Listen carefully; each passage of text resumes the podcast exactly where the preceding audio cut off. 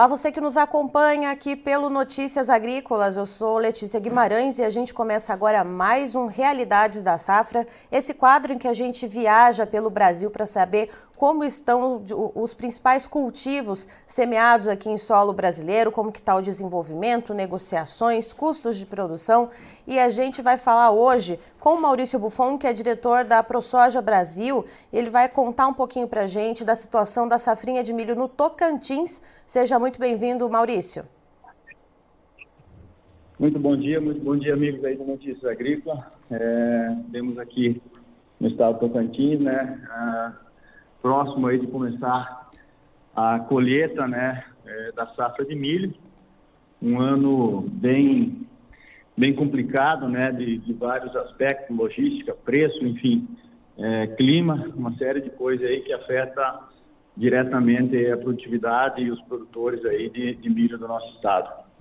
Então vamos lá, Maurício, vamos em partes, né? A implantação da safrinha de milho no Tocantins foi possível plantar esse milho dentro da janela ideal? Como que ficou esse processo de semeadura? É, nós tivemos um, um, atraso já lá na, na, janela de plantio de soja, né? Esse ano, é, aqui no estado, aí, as chuvas começaram a se normalizar é, a partir de novembro no, no, plantio de soja e, consequentemente, a safrinha ficou, né? A segunda safra, o plantio de milho ficou bem apertado o seu plantio lá, que é dentro do mês de fevereiro. É, aí, em fevereiro, a gente começou a colher de soja, com bastante chuva aqui nesse período, onde veio também é, atrasar um pouco o plantio né, da, da, da, safra de milho. Então, nós tivemos aí dois agravos aí já é, para o plantio da safra de milho, aonde que a gente ficou com bastante milho aí fora da janela ideal, aí, que é até dia 25, no máximo né, de fevereiro, então isso se avançou. Eu acredito que nós temos aí mais de 50%, 60% plantado aí após dia 20 de fevereiro aí até dia 5, 10 de março. É, e, e, com isso, né, a, a, ficou muito limitada a questão de chuvas. Então, a, realmente nós vamos ter aí é, uma produtividade abaixo do, do esperado para o estado devido a essa esse plantio um pouco atrasado, né? O produtor já está com a semente, com os fertilizantes, tudo comprado e não tem como deixar de plantar, porque aí o prejuízo ainda é maior, uhum. acaba sempre arriscando e plantando um pouquinho fora, né, da janela. Mas é, tivemos aí sim bastante milho plantado nessa janela aí, onde vai ter um, uma produtividade abaixo do esperado. E Maurício, é, o quão abaixo do esperado vai ser essa média de produtividade e quanto que é essa média em sacas por hectare em anos normais, onde tudo ocorre dentro dos conformes? Aqui no estado de Tocantins, por ser um estado bastante novo ainda, né, a produtividade de milho aí sempre, é, a gente trabalha aí com 90 a 100 sacas por hectare aí na segunda safra. É, com esse plantio aí agravado aí que abril foi um mês que teve chuva aqui no estado, mas muito manchado, né? É, abril, esse começo de maio, que sempre tem chuva aqui, então não choveu para todos os produtores e então a gente teve aí um enchimento de grão de milho aí, de pendoamento para enchimento de grão aí, muitas lavouras não pegaram chuva, né? Eu acredito hoje numa queda aí no mínimo de uns 25% de, na questão da produtividade, é, se nós falarmos em média geral. Uhum. É óbvio que nós vamos ter milhos bons, vamos ter talhões bons, mas na média geral é, nós vamos ter aí uma, uma queda de produtividade aí, sem sombra de dúvida. E tendo em vista né, essa questão do milho fora da janela de plantio, né, a gente já, como você já comentou, já teve essa questão das chuvas né, serem uh, insuficientes em alguns momentos do desenvolvimento do milho. Alguma pressão por pragas e doenças também, Maurício? É, as pragas do, do, do, milho normal, aí hoje a grande preocupação do, do milho é a cigarrinha, né? É, nós aqui no estado temos uma pressão, não é uma, uma pressão assim ainda é, como se fosse uma, uma primeira safra, por exemplo, como a Bahia tem uma primeira safra com uma pressão muito alta, aqui na segunda safra a pressão é um pouquinho mais, é, um pouquinho menos, né? Mas temos, a, a cigarrinha é um, é um, é um é um problema hoje instalado no Brasil inteiro e aqui no Tocantins também não deixa de, de ser uma, uma, uma praga aí que vem, vem tendo muitas aplicações e isso vai levando, né, a lucratividade, vai, vai com umas aplicações aí, né, e aí chega no, no, enchimento de grão aí um milho com, com menos com menos chuva, né, menos produtividade, já com custo alto, né. Nós vivemos aí um, um cenário aí para milho bem bem complicado, né, de se fazer muitas contas, porque realmente é, a rentabilidade do produtor está muito comprometida nesse momento. E teve produtor que fechou já negócios antecipadamente, Maurício, já pensando nesses custos de produção em alta, uh, pelo menos travar o custeio ali das lavouras. Teve algum percentual de produtores perdão, do Tocantins que já fizeram esse travamento lá atrás?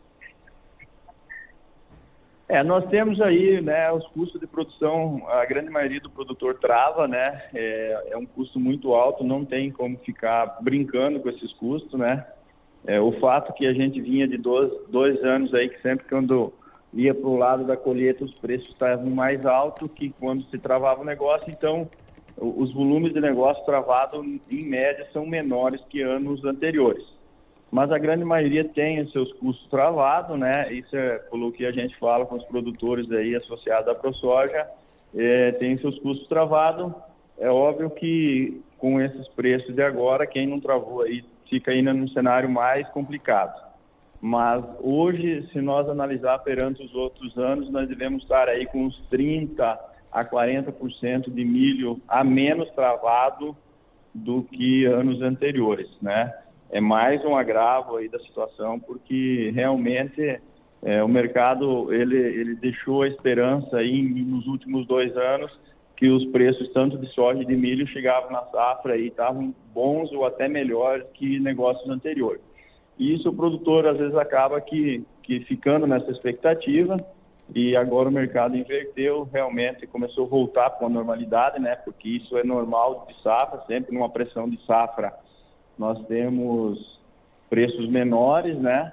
E, e aí as coisas vão se complicando. Mas nós hoje, para resumir, nós temos um, um, cenário de milho menos vendido que anos anteriores, sem sombra de dúvida. É, e você comentou também que tem uma questão da soja está menos vendida. Quando esse milho começar a ser colhido, Maurício, como que vai ficar a questão logística aí no estado do Tocantins?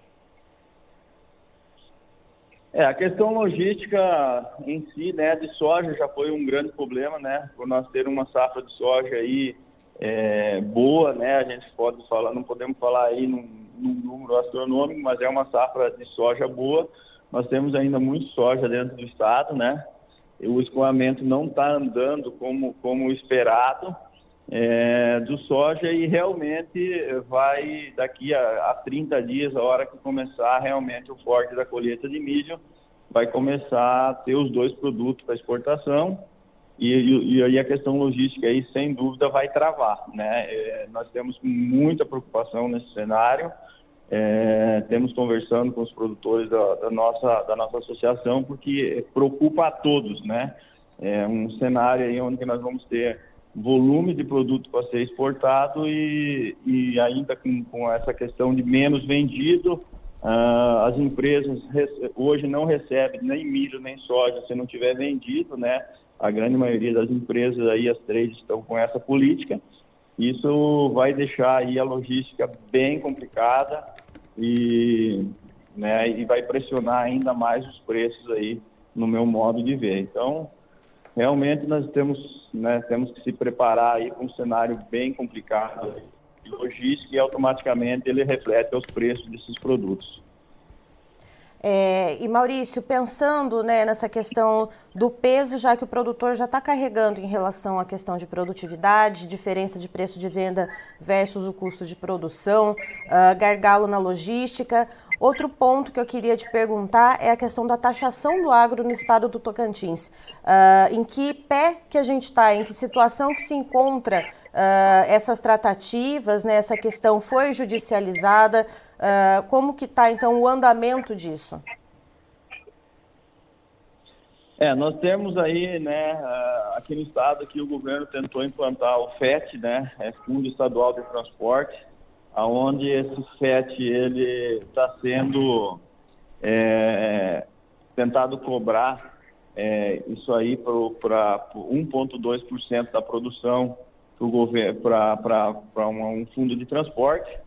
Uh, nós, como associação, entramos né, na justiça contra esse tributo. Nós achamos que ele é inconstitucional por ser bitributado e ganhamos uma liminar. O governo recorreu, a gente teve êxito aí nessa liminar nossa, foi mantida e agora estamos esperando aí o julgamento final né, desse, desse processo.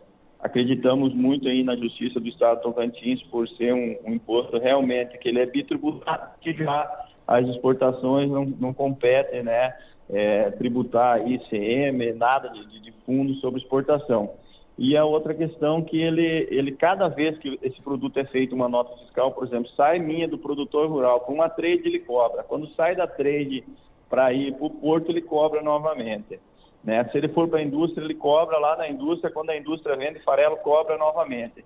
Então, realmente é muito preocupante, é um imposto abusivo, o nosso modo de ver. A gente tentou a negociação uh, com o governo do Estado, com a Secretaria de Fazenda do Estado, e eles entendem que, que é assim mesmo. E aí nós nos restou aí o, o caminho da justiça e graças que temos conseguido ter êxito nessa questão.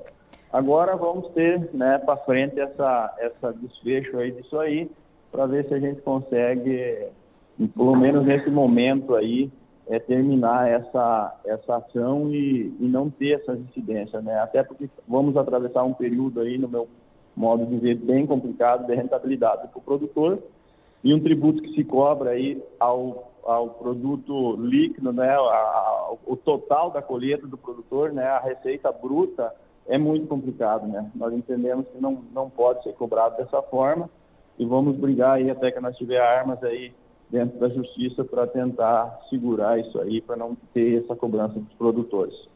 Então, só para entender direitinho, uh, foi judicializado então por parte da ProSoja, né, enquanto associação, uh, foi então recorrido à justiça com esse pedido de inconstitucionalidade dessa lei. Uh, o governo do Tocantins recorreu e essa liminar que foi obtida pela ProSoja de que essa cobrança lá é inconstitucional, ela segue de pé. Cabe novos recursos por parte do governo do Tocantins eh, e em quais prazos a gente deve ver esse processo se movimentar, Maurício?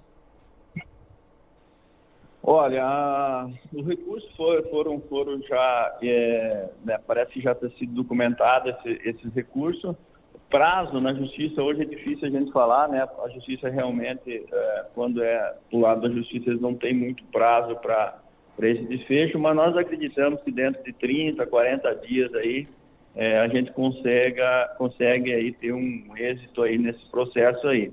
Vamos ver como é que anda o desfecho, nós acreditamos muito na justiça aqui do Estado, até porque realmente é, é, uma, é um tributo que está é, bi, tributação, então realmente não cabe de jeito nenhum essa cobrança nesse momento.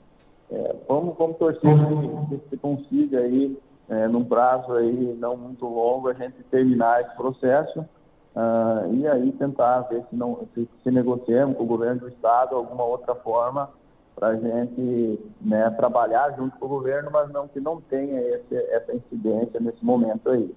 É, os, os, prazos estão, estão correndo na justiça, vamos dizer assim, mas acreditamos que vamos ter um desfecho disso aí num, num curto prazo de tempo.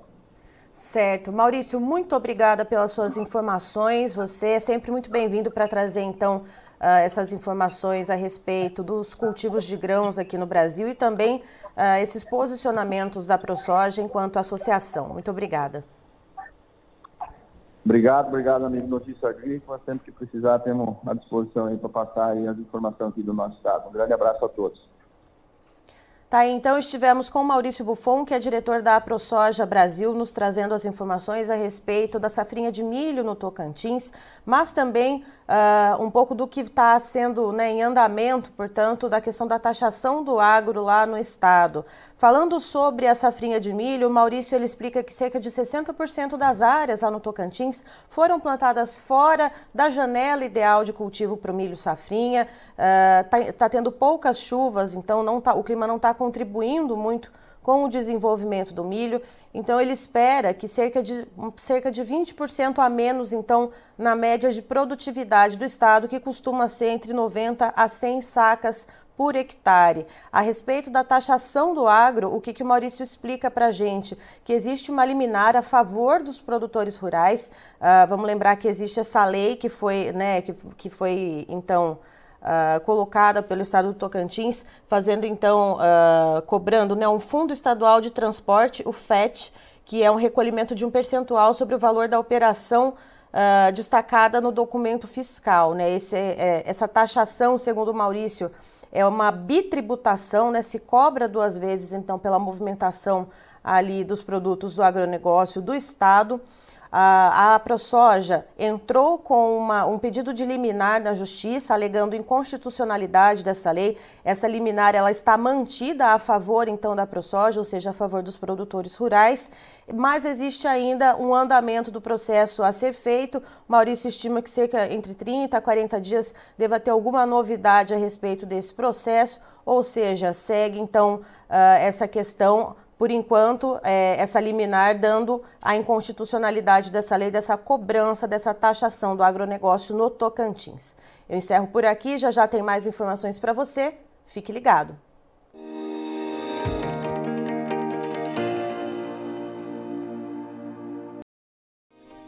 Se inscreva em nossas mídias sociais. No Facebook, Notícias Agrícolas. No Instagram, arroba Notícias Agrícolas e em nosso Twitter, arroba Norteagri. E para não perder nenhum vídeo, não se esqueça de nos acompanhar no YouTube e na Twitch Notícias Agrícolas Oficial.